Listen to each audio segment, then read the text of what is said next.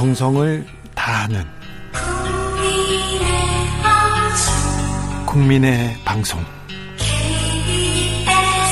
KBS 주진우 라이브 그냥 그렇다고요. 주진우 라이브 함께하고 계십니다. 라디오 정보센터 다녀오겠습니다. 조진주 씨.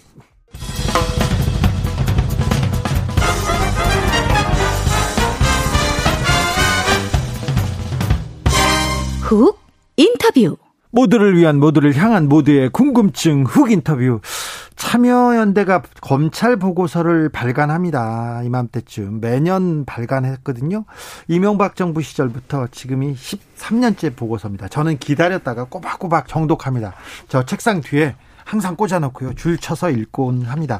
검사들의 인사 기록이 있고요. 비위 기록 그리고 검사 검사들이 어떤 사건을 어떻게 수사했는지 그런 기록을 또 전, 저, 담아놨습니다. 정부의 검찰 개혁 이 어떻게 이행됐는지 현황도 담아놨고요. 법무부 검찰의 갈등 기록도 담겼습니다. 문재인 정부 4년 검찰 개혁은 어디까지 와 있는지 참여연대 검찰 보고서 하나하나 자세히 짚어보겠습니다. 오병두 참여연대 사법감시센터 소장 홍익대 법대 교수 모셨습니다. 어서 오십시오. 예, 반갑습니다. 어, 고생 많으셨습니다. 이 어, 문재인 사, 정부 4년 검찰 보고서 언제부터 준비해서 어떻게 지금 나온 거죠? 예, 뭐 방금 말씀하셨듯이 뭐 저희가 2008년부터 네. 어, 꾸준히 해서 이제 올해 13번째고요. 네.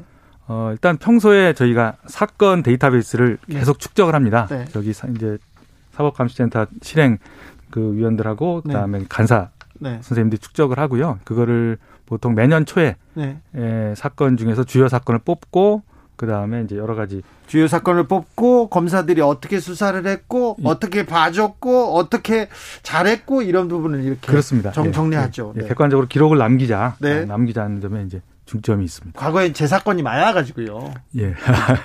네.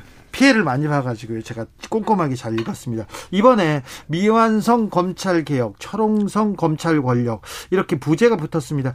큰 틀에서 제목을 보면 아 어떤 생각인가 이런 또 예상을 하게 됩니다. 예, 그렇습니다. 이제 검찰 개혁이 어느 정도 2020년 이제 검찰 개혁 3법이 통과되면서 네. 어느 정도 이제 어첫 발을 내딛었다 네. 이렇게 이제 볼 수 있겠고요. 그러나 이제 아, 완성 이랄까 어느 정도의 궤도에 완전히 올랐다고 보기는 좀 어려운 네. 상태였던 것이. 문재인 정부 4년 동안 네. 검찰 개혁이 미완성이었지만 긍정적으로 평가할 만한 내용 많지요? 예, 물론 그렇게 볼 수 있겠습니다. 가장 큰 게 이제 수사권 조정, 네. 그다음에 공수처 설립, 네. 그다음에 이제 검찰의 직접 수사 제한, 뭐 네. 이세 가지 가 이제 가장 큰 성과라고 보이고요. 네. 뭐 보이지 않게도 많이 있겠습니다. 그러면 네. 아쉬운 점으로 좀 가볼까요? 어떤 점이 아쉽습니까? 아, 지금 이제 학계에서나 주변에서 이제 전문가들이 볼 때 가장 아쉬운 점은 이제 직접 수사. 네. 입니다. 이제 처음에 검경 수사권 조정할 때 이제 특수 수사는 잘하니까 네. 검찰에 남겨놓겠다는 이제 약간은 모호한 입장을 설정했던 것 같아요. 네. 그 부분이 이제 두고두고 좀 갈등의 요소. 그 다음에 이제 다시 예전처럼 돌아갈 수 있는 요소. 가 네. 됐던 게 아닌가 싶습니다. 그러니까 아, 다시 예전으로 돌아갈 수 있다. 그 얘기 아, 그 부분도 좀 짚어야 될 것 같습니다. 추미애 법무부 장관과 윤석열 전 검찰총장의 추윤 갈등으로 이전과 다른 양상을 보였다. 그런 내용이 조금 있어요. 그래서 방향성을 잃었다 이런 얘기도 있었는데 이건 어떤 내용이죠? 예, 정확히는 이제 갈등으로라는 네. 워딩은 이제 아니고요. 갈등을 전후한 시기라는 표현이 좀 더 맞겠고요. 이게 네. 그러니까 인과적으로 어느 것이 원인이다 이렇게 보기는 좀 어, 어렵고 사실 관련은 있습니다. 이제 이게 그 문재인 검찰 4년이라는 것은 이제 윤, 윤, 윤석열 검찰총장 재임 기간하고 거의 겹쳐요. 예. 겹쳐 있고 이제 이 시기에 아, 추윤 갈등의 이제 계기가 됐던 사건들이 여러 개 있습니다만 채널 A 수사, 네. 그 다음에 이제 라임 사태, 와 관련된 수사와 관련해서 수사지휘권 문제 등이 오고 가면서 네. 이것들이 이제 어 실제로는 법무부와 검찰의 역할을 역할을 재조정하는 과정으로 가면서 검찰 개혁의 방향으로 정확히 이제 갔었어야 했는데 이게 수사지휘권 발동 문제로만 네. 국한이 되고 그리고 이제 검찰은 검찰에 대한 검찰의 수사 그러니까 이제 셀프 수사 형, 형태가 되고 그것을 이제 지키려고 하는 예, 윤석열 검찰총장하고 또 다른 관점에서 어 적법한 수사, 공정한 수사를 강조하는 이제 입장하고 이제 충돌하는 모양이 됐던 게 아닌가 이렇게 싶습니다. 검찰 개혁이 살아있는 권력을 수사해야 된다 이렇게 반발했던 윤석열 전 총장 시절에 정작 검찰 내부에 향해서는 저 검사 수사는 제대로 안 했다 이런 평가도 내놓으셨어요? 예, 그렇게 보고 있습니다. 구체적으로 예. 어떤 내용들이 있습니까? 방금 얘기한 뭐 두 건의 수사가 있죠. 검찰 검사에 대한 검사의 수사, 네. 다른 검사가 수사하는 이제 이런 경우가 있겠고 가장 사실 주목해야 될 주목해야 되지만 크게 이제 주목이 안 됐던 수사가 한명숙 사건에 관한 모해 유진교사 네. 사건이에요. 이 사건은 사실은 그 나와 있는 내용이 굉장히 좀 그 검찰의 신뢰에 대한 검찰의 네. 그 신뢰성에 대한 근본적인 의문을 제기하게 하는 그렇죠. 거고. 아예 뭘 그 증인을 만드는 것처럼 보였으니까요. 예, 뭐 예전에 뭐 유성 씨 사건에서도 네. 뭐 그런 것들이 제기가 됐는데 이게 어 뭐 공소시효 등을 이유로 유야무야 끝나버린 것은 굉장히 이제 큰 문제라고 생각이 듭니다. 어, 김학의 전 법무부 차관이 오늘 또 풀려났는데요. 네. 어, 출국 이거 김학의 전 차관 수사는 본질적인 수사는 제대로 하지도 않아, 않았고 네. 안터니 출국 금지 관련돼서는 불법성 논란으로 수사를 엄청 열심히 하더라고요. 네. 이게 이 문제에 대해서 좀 문제 제기를 하는 국민들이 많습니다. 사, 예. 저 참여연대에서도 지적하고 있습니다. 예. 예, 뭐 이 부분은 사실은 이제 중간적인 측면이 있어요. 네. 그러니까 이제 그 불법 출금 관련해서 어, 말하자면 출금 관련된 수사 정보를 제공했다는 측면에 대한 수사도 있고, 예. 그 다음에 이제 출금을 하게 된 사람 수사 라인 그 지휘 라인에 대한 수사도 있고 이게 좀 여러 가지 겹쳐 있는.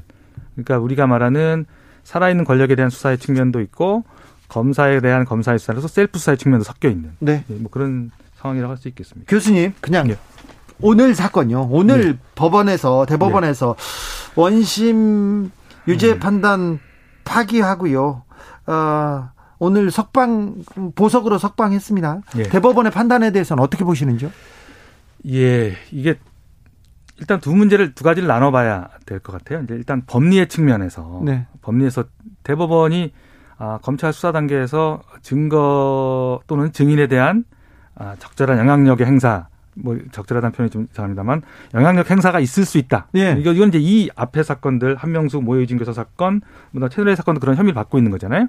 그런 사건들에서 어, 증거들이 조금씩 말하자면 증거의 조작 가능성에 대해서 인정을 한 점, 네. 그리고 그것 때문에 증언의 신빙성에 의문이 있다는 점을 인정한 건 법리상으로는 검찰의 그런 수사 기법에 대한 어떤 부정적 측면을 명시적으로 확인해 준 측면이 있습니다. 그런데 이제 결론에 있어서는 참 어. 근데 그런 게 한두 번이었나요? 왜 이번에만 인정받나요, 그게?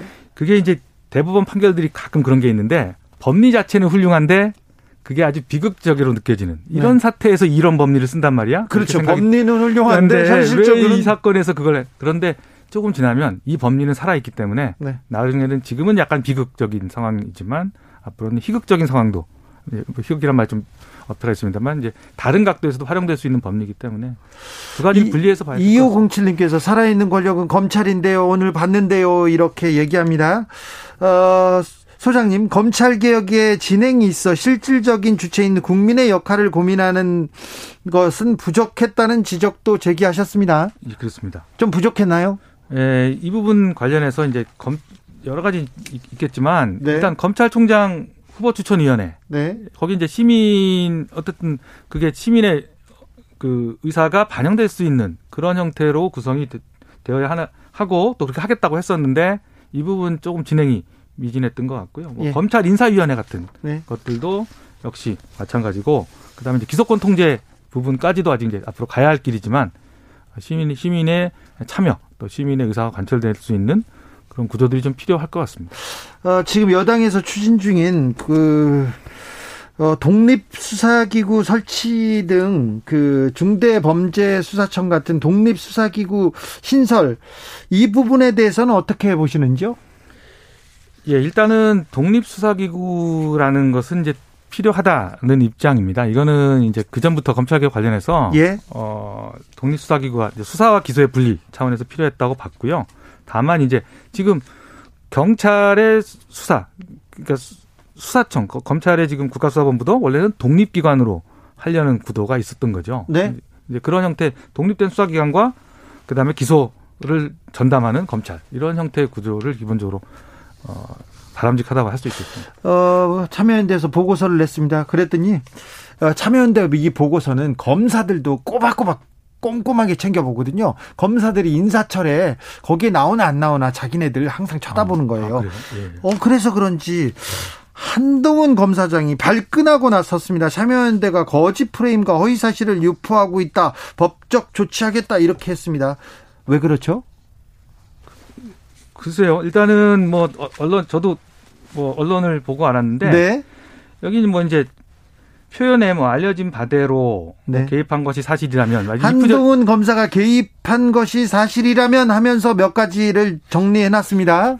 예, 그런 것들이 이제 이거는 이제 1년 그 먼저 이제 부탁드리고 싶은 거는 전체를 자세히 좀 읽어봐 달라라는 네. 이제 부탁을 드리고 싶고요. 저희 이제 보고서가 시민들의 후원으로 제작이 되고 이제 검사들에게 송부합니다. 네. 한번 자세히 읽어보시면 좋을 것 같고 두 번째로는 지금 아직 판결이 나와 있는 게 아니고 수사 중인 사건이고 하니까 언론에 나와 있는 것을 토대로 이제 아, 쓸 수밖에 없는 것이고요. 그래서 저기 제가 네. 보고서의 문구를 읽겠습니다. 알려진 바대로 한동훈 검사가 개입한 것이 사실이라면 이는 특정인의 형사처벌을 통한 정치적 목적 달성을 위한 것으로 증거 조작의 한 사례가 될 수 있다. 이 만약 사실이라면 이 단서 조항이 있어요. 예, 이것은 네. 뭐 사실은 그 부분은 네. 아 사실이라는 게 저희가 주관적으로 인식하는 것이 바로 사실이 되는 건 아니잖아요. 그러니까 네. 이제 확인이 필요한 것이고 그걸 위해서 우리 형사사법 시스템이 있고 이 사건은 이제 수사 중이죠. 네. 근데 파악한 바대로라면입니까? 아니면 어, 어. 판결이 나와봐야 알겠지만 이런, 이런 뜻이죠. 예. 판결이 나와봐야 네. 알겠지만 예, 뭐 이렇게 어 그러 그러면 지금 한동훈 검사장이 이게 발끈하고 나서는 게 네. 나설만 한 건가요? 그러면? 어, 뭐 이제 검사시고 법률 네. 전문가니까 아, 뭐 이에 관한 고민을 해, 하셨을 것 같은데 일단은 뭐 어, 본인 얘기가 나오고 네. 어, 본인이 이에 대해서 뭐 그렇게 생각하시고 마, 말씀하실 수 있을 것 같아요. 채널 A 사건은 증거 조작의 한 사례로 좀 볼 수 있는 거죠. 만약에 어, 한동훈 검사가 개입했다면 그렇게 봐야 되지 않을까요? 그렇죠. 예, 그렇게 봐야 그것은 뭐 예, 그렇게 볼 수, 봐야 되는 것 같 습니다. 한동훈 검사가 개입하지 않았다면 이 사건은 뭐, 어, 뭡니까? 그 성격이 좀 이제 모호해지는 거죠. 그러니까 네. 이제 개인적인 이제 기사 기자 이제 그 기자 개인의 개인, 일탈 행위 일탈 행위가 되고 네. 어 뭐 이제 그렇게 되고 일종의 강요 내지는 뭐 이런 이제 다른 형사 책임은 문제될 수 있고 그렇죠. 문제는 있으나 이게 한동훈이 개입했가 한가 하고 안 한 거하고는 좀 큰 차이가 있겠죠. 그렇죠. 네. 이 참여연대 보고서 검찰 보고서 일반 시민들한테 전 널리 알려주고 싶은데요. 예. 널리 알리고 싶은데 어디에서 이렇게 찾아볼 수 있습니까? 일단 저희 홈페이지에 있고요. 네, 올라와 있어요. 예. 그래서 그리고 또 네. 별도 구입도 가능하고 네. 파일 자체를 전체를 보실 수 있고요. 네. 뭐 이렇게 네, 책자로도 책자로도 네. 받아보실 수 있습니다. 네. 검찰의 역사가 그냥 고스란히 담겨 있습니다. 제가 보기에 검찰에 관한 한 가장 가장 와, 그 가장 정통한 책이라고 생각합니다. 예, 저희 이제 실행 간사님들이 1년 네. 내내 1년 내내 열심히 어, 준비해서 어, 책이 나오는 겁니다. 예. 다른 얘기도 조금 여쭤보겠습니다. 저 최근에 검찰 고위급 간부 어, 인사가 있었는데요. 이 음. 인사에서 조금 어, 보수 언론에서는 좀 비판적인 시각이던데 어, 교수님 보기에는 어떻습니까? 일단은 뭐, 뭐, 이, 뭐 친정부 편향이다, 뭐 이런 논란 이제 있는 건데요. 네. 기본적으로 이, 이, 문제는 예전에 이제 윤석열 검찰총장 됐을 때도 비슷한 얘기들이 나왔던 거죠. 네. 자기 정치적 입장에 따라서 이제 어, 호불호를 이제 택하게 되는데 그거보다는 아까도 말씀드렸듯이 인사와 관련된 시스템을 정비해서 네. 그 시스템에서 뽑혀진 사람들이라면 어, 어느 정도 신뢰할 수 있다. 이런 형태로 가는 게 네, 바람직하겠죠. 참여연대 검찰 보고서 토대로만 보면 예. 윤석열 검찰총장이 예. 검찰총장 이전과 이후가 좀 바뀝니까? 이건 이제 작년도 네. 예, 여러분들 저희 이렇게 홈페이지에 가면 작년도 보고서도 있습니다. 네. 작년도 그 전 이후 저희가 4년 동안 쭉 이제 관찰해온 바로는 네. 그렇게 큰 차이가 있었던 것은 아니. 것으로, 아닙니까? 아, 네. 판단됩니다. 김호수 검찰총장이 지금 그 검찰 직제 개편에 대해서 반대 뜻을 좀 어, 목소리를 높이고 있습니다. 그래서 지금 법무부 장관하고 약간 기싸움도 하고 있는 것 같은데 이 문제는 어떻게 어, 어떻게 어떤 방식으로 해결해야 된다고 보시는지요? 예, 이게 이제 그 윤석열 윤석열 검찰총장으로부터 이제 김호수 신, 신 총장으로 넘어오는 전체 과정에서 네. 이게 직접 수사라는 키워드를 이제 빼고는 얘기하기 좀 어려울 것 같습니다. 네. 이제 직접 수사 문제를 어, 어떻게 처리할 것인가. 네. 그 검찰개혁 전체 틀에서 네.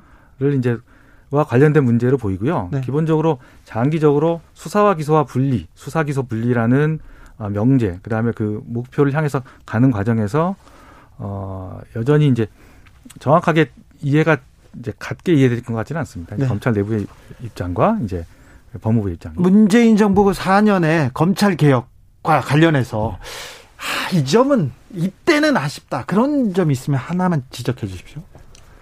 아, 글쎄요. 갑자기 떠오르는 건 아, 솔직하게 괜찮습니다. 아, 이때로 돌아갔으면 이거는 좀 막았어야 되는데 그런 때 있습니까? 어, 아까도 처음에 말씀드렸듯이 검찰 그, 네. 그 권력구조 개편안 낼때 네. 검찰이 특수수사는 잘하니까 네. 거긴 남겨놓자라는 판단이 있었습니다. 네. 이제 그 판단이 이후에 초기에요. 예, 초기에. 네. 근데 그때가 사실은 분기점이 아니었을까. 네. 지금 현재에 이르는 큰 흐름의 첫 분기점이었을 것 같고 네. 거기에서 그 부분에 대한 명확한 입장. 그 다음에 지금은 이제 6대 범죄 형태 이렇게 남겨놨는데 네. 왜 6대 범죄 하는지 그리고 그것을 직접 수사로 남긴다는 건 어떤 의미였는지 에 대한 고민이 좀 부족했습니다. 아, 다른 세, 그러니까 뭐 모르겠습니다. 고, 그러니까 그때 당시로도 이제 지적이 많이 있었고요. 네. 지금도 아쉽습니다. 그때 지적하셨죠, 교수님? 예. 네. 네. 근데 안 들어줬어요. 누가 안 들어줬어요? 예. 저희가 뭐 이제 주장은 늘 하는 거고요. 이제 네. 학자들은 주장을 하는 거고. 네. 그게 뭐 정책에서 어떻게 됐는지는 잘 뭐 모르겠습니다. 알겠습니다. 여기까지 듣겠습니다. 지금까지 오병두 참여연대 사법감시센터 소장이었습니다. 감사합니다. 네, 감사합니다. 정치 피로, 사건 사고로 인한 피로, 고달픈 일상에서 오는 피로. 오늘 시사하셨습니까? 경험해 보세요. 들은 날과 안 들은 날의 차이. 여러분의 피로를 날려줄 저녁 한 끼 시사. 추진우 라이브.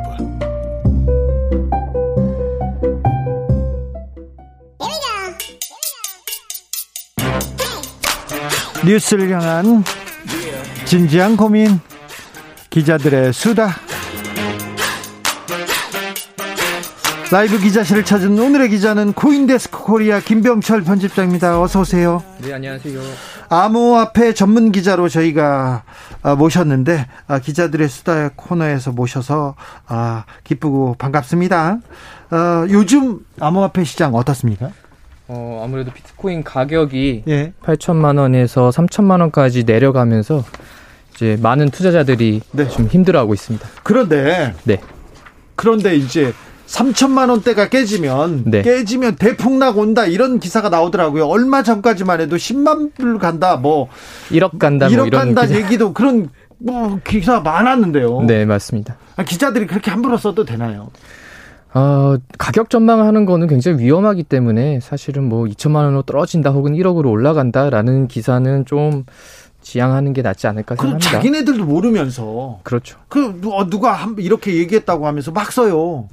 그 얘기를 보고 어 국민들은 그 얘기를 보고 어 이거 가치가 있나 보다 하고 따라가지 않습니까? 되게 위험한 것 같은데 기자들이 전문가들한테 꼭 기자회견할 때 물어보는 게 있어요. 네. 얼마 갈 것 같습니까? 네. 올해 그런 질문들을 하면 답변을 하거든요. 네. 얼마 갈 것 같다라고. 근데 이제 어떤 근거를 가지고 이야기하기는 쉽지 않죠. 이 가격 네. 전망이. 그렇죠. 네. 어, 비트코인이 진짜 돈이 된 나라가 있어요? 네, 맞습니다. 이 엘살바도르가 이 비트코인을 법정 화폐로 채택을 했는데요. 네. 아, 이 엘살바도르는 이제 아시는 분 알겠지만 중미에 있고요. 네. 멕시코 아래에 있는 아주 작은 나라입니다. 네, 인구가 한 670만 명의 나라고요. 근데 이 나라에서 비트코인을 법적 법정 통화로 승인하는 안을 어제 이제 의회에서 통과가 됐습니다. 전 세계에서 처음입니다. 그렇죠. 네. 그래서 이 비트코인이 법정화폐가 된 거는 세계 최초로 이제 엘살바도르에서 일어난 거죠. 법정화폐가 되면 그럼 비트코인을 아무렇게나 쓸 수 있습니까? 네, 맞습니다. 이제 한국에서 원화 혹은 미국에서 달러화를 사용하는 것처럼요. 네. 이제 고객이 물건을 사고서는 비트코인을 주면 상점은 이제 받아야 되고 네. 혹은 이제 세금을 낼 때도 비트코인으로 낼 수 있는 거예요. 네. 네, 이게 어 에살바도르는 참고로 이게 자체 화폐가 없고 미국의 달러를 사용하고 있는데 2001년부터 네. 네. 근데 앞으로 비트코인이 실제 정말 실생활에서 결제에 사용될지는 좀 더 지켜봐야 될 것 같지만 어쨌든 이게 굉장히 주목을 많이 좀 하고 있죠. 근데 비트코인이 하루 새 몇십 퍼센트 등락이 있지 않습니까? 네, 맞습니다. 이걸 어떻게 어떻게 조율하려고 하는 건지 비트코인을 법정 화폐로 지정한 이유는 뭡니까? 어, 이게 좀 재밌긴 한데요. 이 대통령이 추진을 한 거예요. 이름이 나이브 베켈레라는 대통령인데요. 네. 어, 이 대통령은 비트코인을 법정화폐로 하면은 어, 우리나라에 일자리를 많이 만들 수 있을 거다. 그리고 지하 경제를 양성화할 수 있을 거다라고 이야기하는데 이게 이제 왜 그러냐면 엘살바도르는 이제 국민의 70% 정도가 은행 계좌가 없어요. 아 그래요? 네, 은행 계좌가 없다는 얘기는 비... 송금하기가 어렵다는 겁니다. 네. 네. 계좌 이체를 못 한다는 거고 다 현금 거래만 이루어지고 그러니까 이제 경제가 거의 현금 거래로 이루어지면서 지하 경제도 많고 세금도 안 거쳐지고 이런 상황인데 국민들의 대다수는 또 스마트폰은 있잖아요. 네. 그럼 비트코인을 송금할 수 있으니까 그거로 그냥 금융 인프라를 만들면 어떠냐? 약간 이런 아이디어인 것 같습니다. 그런 아이디어 시장에서는 좀 음, 뭐 뜨겁게 음, 네. 담기고 있을 것 같습니다. 네, 네. 일단은 그 호재다라고 생각하는 분들이 많았고요. 계속 이제 떨어지던 비트코인 가격이 조금 반등해서 이제 3,800만 원까지 국내 기준으로 떨어졌다가 오늘은 4,200만 원 정도까지 회복을 했습니다. 근데 통화가 예. 몇 가지 기본 요소가 있어야 되는데 안정성이잖아요. 그렇죠. 근데 오늘 비트코인으로 내면은 4,200만 원. 네. 내일은 3,300만 원이 되고 그러면은 어이구 이거 이거 매일 달라지는데 이걸 어떻게 법정 통화로 할지 법정 화폐로 한다니. 네. 이 내는 사람도 혹은 받는 사람도 가격이 떨어질까 오를까 걱정을 하겠죠. 좀 걱정이 많은데요. 아, 네. 이것도 좀 지켜봐야 될 것 같습니다. 네. 앨런 머스크의 입방 정보다 조금 더 걱정됩니다. 이 나라는요. 네, 네. 다음으로 어떤 이야기 만나볼까요? 아, 다음은 이제 중국에서 은행과 ATM 기계가 사라지고 있다는 이야기입니다. 은행이 사라져요? 네. ATM 기계가 사라져요? 어, 지난 4개월 동안 올해 들어서 4개월 동안 중국에서 한 430개의 은행 지점이 사라졌는데요. 네.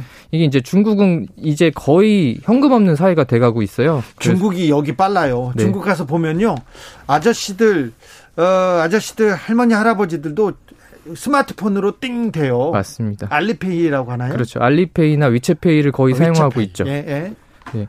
그래서 시민들이 거의 모바일 뱅킹으로 사용하다 보니까 현금을 주고받을 일이 없고 네. 그리고 현금을 뽑을 일이 없으니까 ATM기 그리고 은행 지점이 사라지고 있는 거죠. 네. 한국도 좀 따라갈 가능성이 있죠. 네. 지금 우리나라도 은행 지점이 계속 없어지고는 있는데요. 그래서 거의 지금 중국에서는 결제가 QR코드로 이루어지고 있어요. 네. 그래서 뭐 다들 많이 아시겠지만 중국에서는 거지도 QR코드로 구걸한다. 뭐 네. 이런 이제 검색해 보시면 정말 그래요. 그런 이미지들이 네, 사진이 그래요. 많습니다. 네, 거지들한테도 이렇게 이 QR 코드 찍어가지고 네. 적선하고 그렇죠. 깡통에 이제 본인 그 QR 코드 지갑 QR 코드를 이제 프린트해 놓고 네. 그거로 이제 돈을 받기도 합니다. 이 부분에 대해서는 그 중국이 앞서갑니다. 근데 중국이 디지털 화폐를 국가가 만들기로 했지 않습니까? 네, 네. 이거는 어떤 이유가 있습니까? 이게 이제 디지털 위안화라고 불리는데요. 어, 용어는 이제 CBDC라고 불려요. 이게 중앙은행이 발행한 디지털 화폐란 뜻인데 네. 이게 지금 중국 인민은행이 만든 건데 지금 베이징에서 실험을 좀 하고 있어요. 한 네. 70억 원 정도의 디지털 위안을 시민들한테 어, 무작위로 추첨으로 뿌린 다음에 실제 그거를 상점에서 사용해 볼 수 있게 이제 테스트를 하는 거죠. 네. 근데 이게 위챗페이랑 알리페이가 민간 디지털 화폐잖아요. 네. 이게 기업들이 운영하는 건데 이게 이제 금융시장을 다 이제 잡고 있으니까 아 이제 인민은행에서 만든 디지털 화폐를 사용할 수 있게끔 이제 새로운 서비스를 만든 거죠. 비트코인은 또 막고 있다면서요? 비트코인 거래, 채굴 이런 것들은 다 금지입니다. 중국에서. 그렇습니까? 예.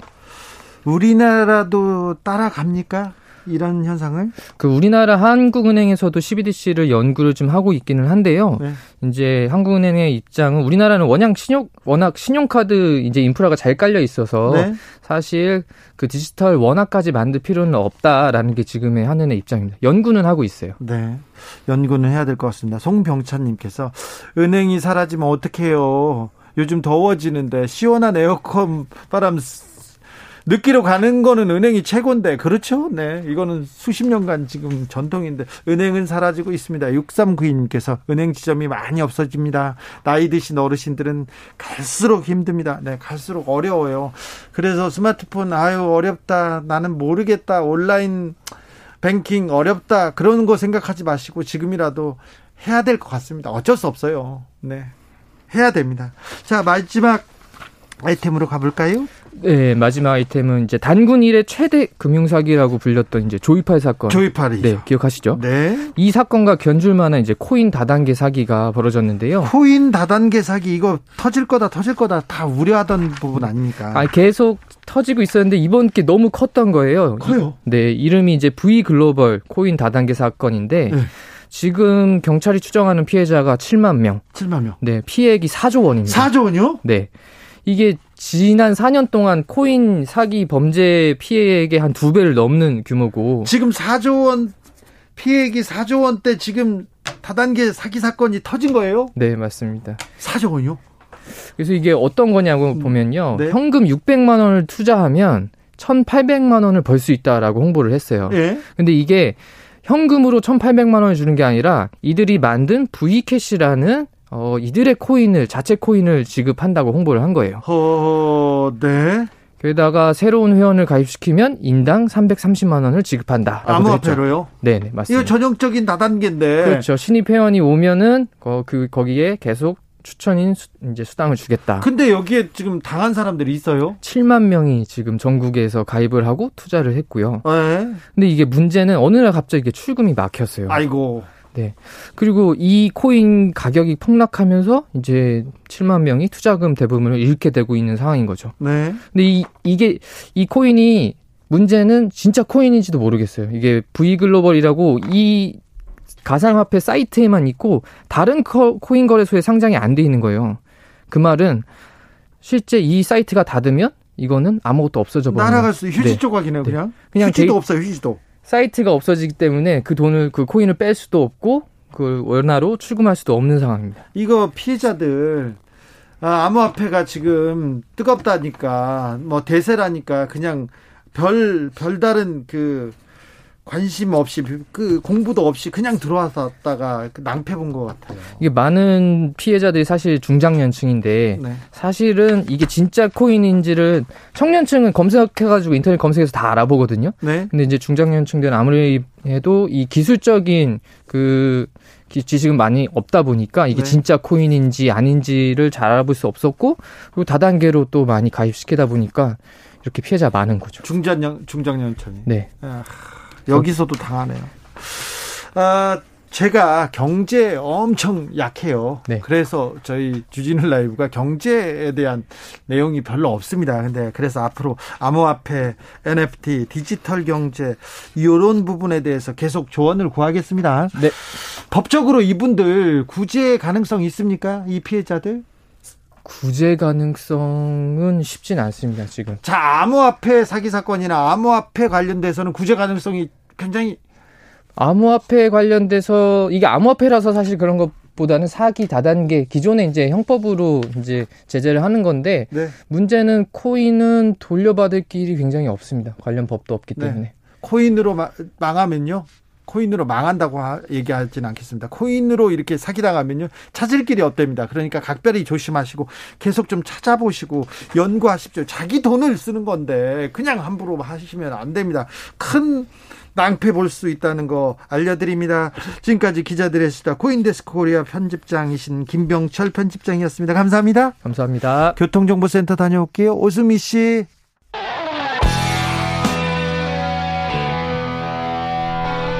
스치기만 해도 똑똑해진다. 드라이브 스루 시사 주진우 라이브.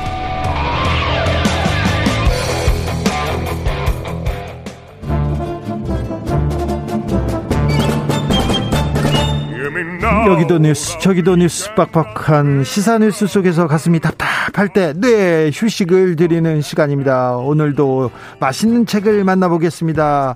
책의 맛. 김갑수 평론가님 어서 오세요. 네 안녕하세요. 정성태 교수님 어서 오세요. 네 안녕하세요. 마키님께서 마지막 주도 아닌데 벌써 책의 맛을 해요? 혹시 막 맞습니다. 격주로 뵙겠습니다. 2주 만에 뵙습니다. 어, 날이 무더워서 휴가철도 다가와서 그래서 우리가 보석 같은 코너 책을 읽으면서 지내야 되겠다는 생각에 책의 맛 앞으로 2주에 한 번씩 만나 보겠습니다. 어, 휴가처럼 시원함을 느끼는 책 계속 소개해 줄 겁니다. 어, 책의 맛 시작하기 전에 김갑수 평론가님 어떻게 지내셨습니까? 뭐, 뭐 일상이 다르진 않는데, 그래서 네. 재미, 오늘 소개하는 책은 아니고, 네.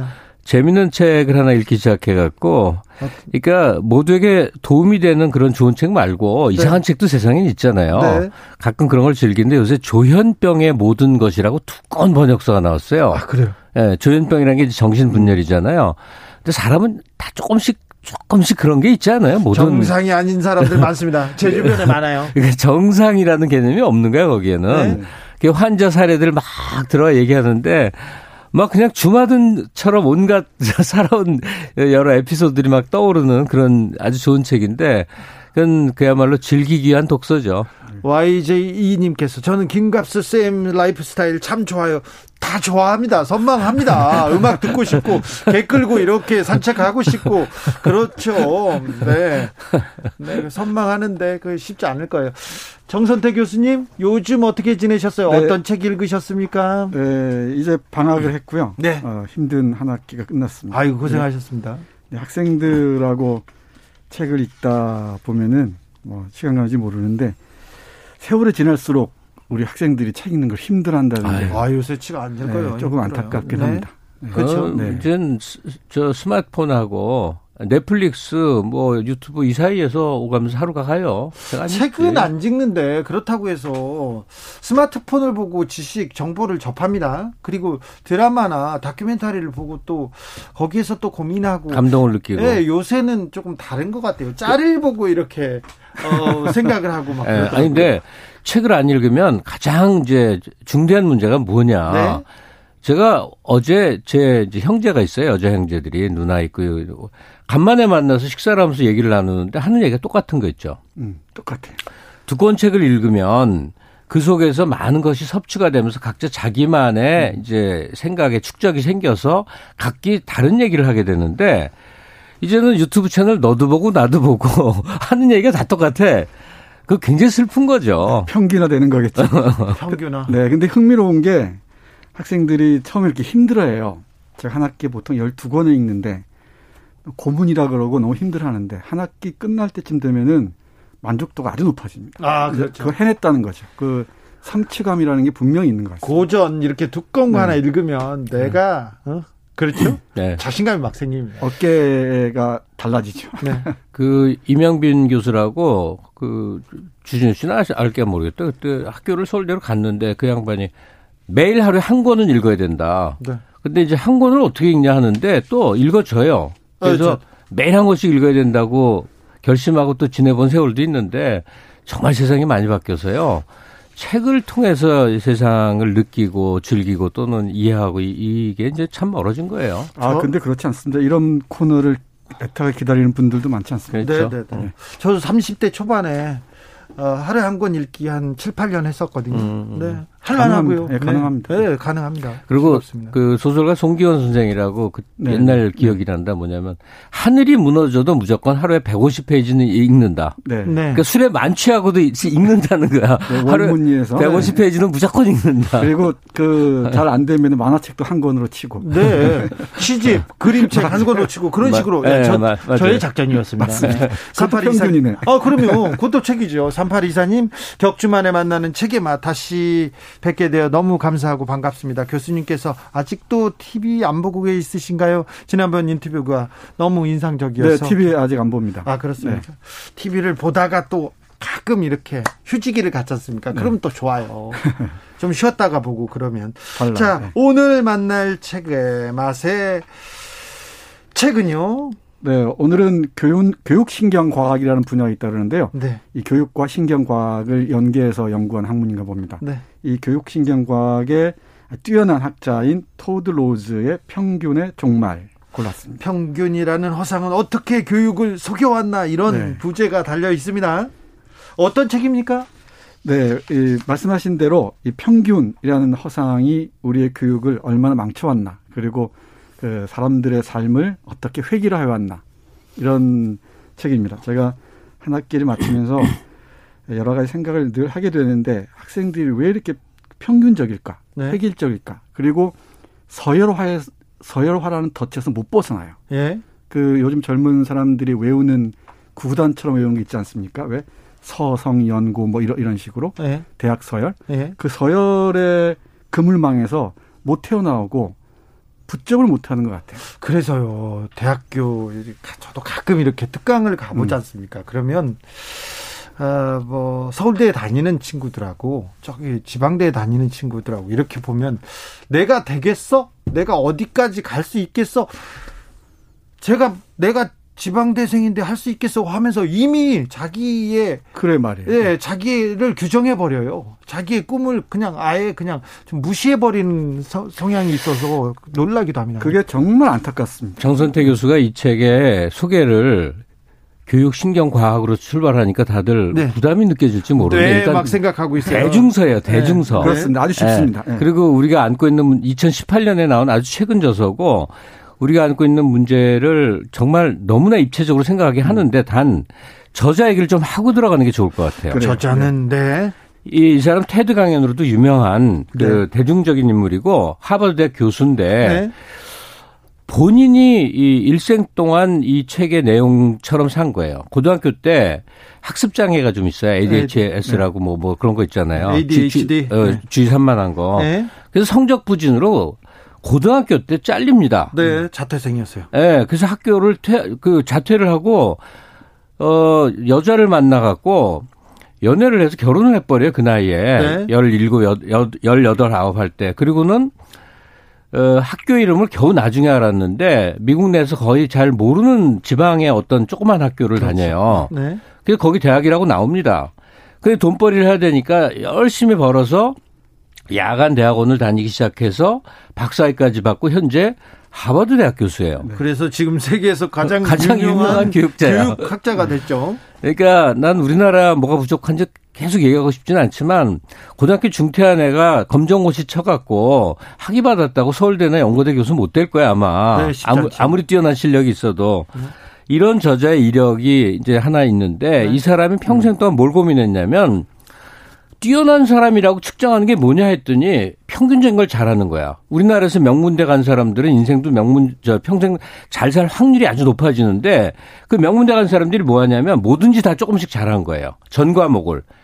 그 국영수 뭐 사탐 과탐 뭐 이런 거를 조금씩 다 잘해야 그 평균값이 그 대학 들어가는 합이 되잖아요. 네. 근데 이놈의 4차 산업사회에서는 그런 사람은 쓸모 없죠. 개미야 개미. 네. 밑에서 어, 이런 표현 쓰면 근데 노가다 하는 사람이에요. 뭐 하나가 팍 튀어나온 사람들이 나머지는 다 이지러지더라도 그래서 그런 인재를 선발해야만 이제 세상은 어, 그런, 그 어디가 팍 튀어나오는 사람들을 찾아내야 되거든요. 사회에서는 그렇잖아요. 네. 특, 출나게 어떤 재능이 있는 사람들이 더 쓸모가 있는데 네. 학교에서는 국영수과 한 과목이라도 못하면 잘 못해. 대학 입시, 그렇죠. 그다음에 네. 기업의 인재 선발. 네. 제가 오늘 할 얘기 요걸로 다 매듭 짓게요. 많이 하세요. 아니, 아니 왜 그러냐면 정선태 교수가 이걸 선정했을 때 얼마나 고민을 했을까 정말 공감이 돼서 그런데 네. 한국 사회를 지배한 매우 훌륭하다는 관점이 우리에게 독이 되고 있는 시점에 도달했어요. 바로 그렇죠. 공정성이에요. 그렇죠. 네. 네. 가령 어느 대학에서요, 어, 꼭 뭐 대학이라고 그러긴 그런데 어느 회사에서 대기업에서 사원이나 학생을 뽑는데 매우 주관적인 잣대를 들이댔다고 생각해 봐요. 성적이나 뭐 이렇게 스펙을 딱 평균 내서 점수 내 갖고 점수별로 해서 이 상위 몇 글자를 딱 뽑는 게 아니라 딱 찍어서 어, 얘 괜찮아 하고 음. 뽑아 본다고 생각을 해 보세요. 난리 나죠. 난리가 날 음. 겁니다. 아, 네. 그러니까 우리 교육의 맹점이 평균적으로 노력해서 고만고만 잘하는 사람이 가장 우대받는 그런 산업사회를 살아왔고 그것 덕분에 한국도 성공을 했지만 앞으로 도래하는 이 세상은 평균적인 것을 잘하는 사람에게는 별로 기회가 없는 그런 그 세상인데 이 책의 저자가 평생 동안 연구해 보니까 평균이란 게 존재하지 않더라는 겁니다. 평균이 없어요? 예. 네. 그러면 우리가 지금껏 그 신봉하던 기준도 이거 잘못된 거네요. 그, 다 틀린 거래요. 그래서 사례가 계속 나오는데 미국 공군에서 사고가 자꾸 나니까 평균적인 공군의 신체 체형을 만들었더니 거기에 해당하는 사람이 4,600명 중에 정확히 몇 명인지 아세요? 그 평균치를 내서 그 뭐 체형이 들어맞는 사람이 정확히 0명이었어요. 0명. 미국 여성 중에 가장 이상적인 모델을 쫙 모델링해서 노르마라는 이름을 네. 하고 미국 선발 대회를 상금을 엄청 걸었더니 없어요. 40몇 명 나왔어. 네. 그, 그 많은 여성 중에. 네. 평균은 완전 허상이었던 거예요. 네. 그리고 평균적인 것이 우월하다는 거나 가치 있다고 하는 관점 자체가 교육에서 철저히 폐기되어야 할 관념이라는 게 이 테드로 저, 저 토드 로즈 이 저자 하버드 교수의 관점인데 우리 사회에 어마어마하게 큰 메시지를 주는 책 같아요. 근데 네. 평균이 뭡니까? 뭐 평균이 그야말로 평균이죠. 도대체 뭐예요? 표준이기도 하고요. 네. 그 쉽게 말씀드리면 쉬울지 모르겠습니다.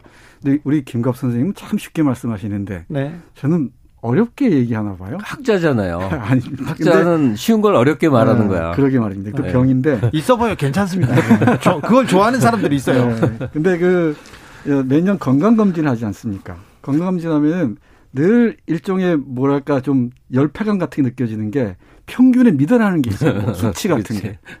그러니까 사람마다 신체가 다 다르잖아요. 평균적인 네. 심박동수, 네. 평균적인 이 책에서 계속 그 얘기를 하는데 하나도 안 맞는. 어, 신체부터 시작해 재능까지 감성까지 다 다르고 들쭉날쭉하고 맥락상 다 다르고 그런데 그걸 다 평균 내서 평균에 맞춰서 평균 이상으로 가야 한다거나 네. 그 욕망이 있다는 거죠. 네. 평균 이하는 전능하다는 거. 네. 이게 콜턴 교수가 이런 쭉 통계들이 나오는데 이 평균이라는 허상이 우리를 지배해왔다는 거고 평, 평균 이상으로 살아야 한다는 그 강박이 우리의 삶을 이렇게 피폐하게 만든다는 거예요. 이건 거대한 속임수라고 얘기하는 거죠. 그리고 앞에서 말씀하셨듯이 우리 김 선생님께서 3년 같이 방송을 하다 보니까 거의 제 마음을 읽으시는 것 같아요.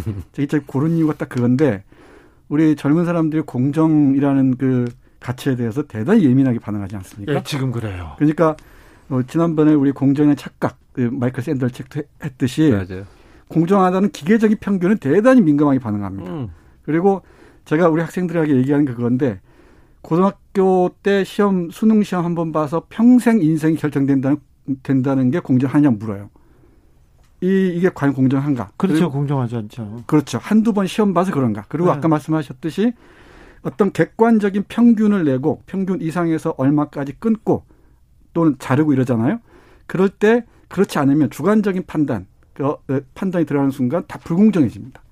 이 공정이라는 착각에서 벗어나서 이 평균을 끝내야 비로소 새로운 시대에 활용 가능한 그런 인재를 이 양성할 수 있을 텐데 우리 교육이 시스템 평균의 시스템화 돼 시스템화이즈 돼 있어서 아마 요원할 것 같다는 생각을 합니다. 이 책을 많은 사람들이 네. 읽으신다면 네. 또 어쩔지 모르겠지만 수능제도, 이 대학 서열화제도 이런 것도 좀 깨뜨리고 싶은데요. 8540님께서 선망의 사회네요.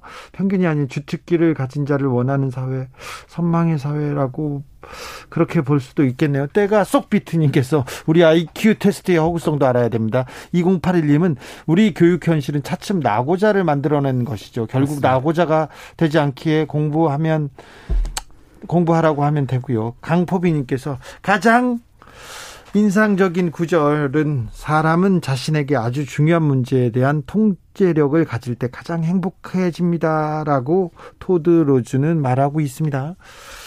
아, 이 책에서 좀 짚어봐야 될 대목이 있죠. 네, 이 IQ에 대해서도 여기에 아주 상세하게 서술돼 있습니다. 네. 이 중요한 것은 사람마다 개인마다 다 어떤 기질도 다르고 감정 표현 방식도 다르고 또 맥락마다 다르고 아, 또 능력이 다른데, 또 다르죠. 그렇죠. 다 다른데 그걸 다 평균화한다는 거예요. 근데 대표적인 게 우리 엄마들이 아이들이 이 보통 애들보다 평균적인 애들보다 좀 늦게 자라거나 또 말을 늦게 하거나 이런 불안해하고 그러잖아요. 네, 엄청나게 네. 불안해하죠. 그렇죠. 근데 네. 그럴 필요가 전혀 없다는 건데 다 다를 수밖에 없는데. 심지어 감성 지각도요. 뇌파 그렇죠. 검사를 통해서 드러나면 인간은 책을 읽을 때 뇌의 어느 부분이 전두엽이 발행 뭐 이 모든 것도 정확히 보니까 인간마다 다 다르다는 거예요. 네. 그러니까 이제 평균의 허상을 지금 얘기를 하는데 이 채, 어, 한국 사회 특징은요, 뭐가 문제라고 해서 온 사회가 떠들면 해결을 해온 사회거든요. 네. 그러니까 지금까지 이 공정함도 사실 불공정과 편파 뭐, 그 나쁜 게 많았으니까 여기까지 온 거잖아요. 네. 근데 지금 그 다음 단계 얘기를 얘기하고 있거든요. 네. 그러니까 지금 일단 교육부 장관, 그 다음에 전국에 있는 교수들이나 대학생들 이 책 꼭 읽읍시다. 그래서 이게 우리 현재 현실의 문제라고 깊게 인식을 해갖고 막 토론하다 보면 우리도 어쩌면 이 방향에 대해서 어 사회적 토론이 생겨나고 아 이렇게 생각할 수도 있구나. 그러니까 그동안 우리는 평균 값을 내서 공정해서 성적이 우월한 사람을 우월한 게 우대한 것이 이게 우리 자신을 지금 굉장히 예, 어, 하여튼 굉장히 문제가 있구나라는 인식에 도달하게끔 만들 수 있는 책이에요. 아니 학교에서 그냥 몰아놓고 국영수 과학 야다 암기해. 그래서 암기 잘하는 한두를 위해서 나머지는 다 희생하는 구조 아닙니까? 네. 저는 운동을 잘합니다. 저는 노래를 잘 부르고 저는 그림을 잘 그려. 그래서 외워 이거지 않습니까? 국영 국영수 말고 뭐가 필요해요? 국영수를 그래서 사회에서 피 필요로 합니까? 다 씁니까? 오사공원님 평균은 열등화를 만듭니다. 반드시 고쳐야 돼요.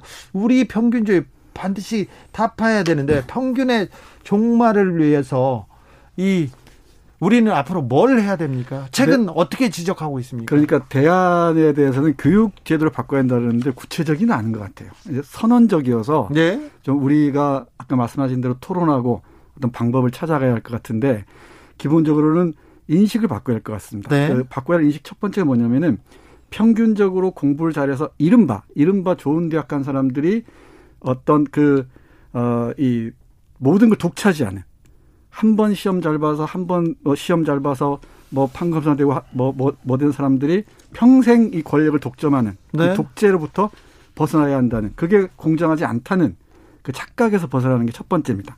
그리고 대학에 대학이나 모든 학교에서도 평균적으로 학생들을 이 판단하는 것보다는 예, 가치관이나 철학이 바뀔 필요가 있죠. 근데 상당히 어려운 얘기입니다.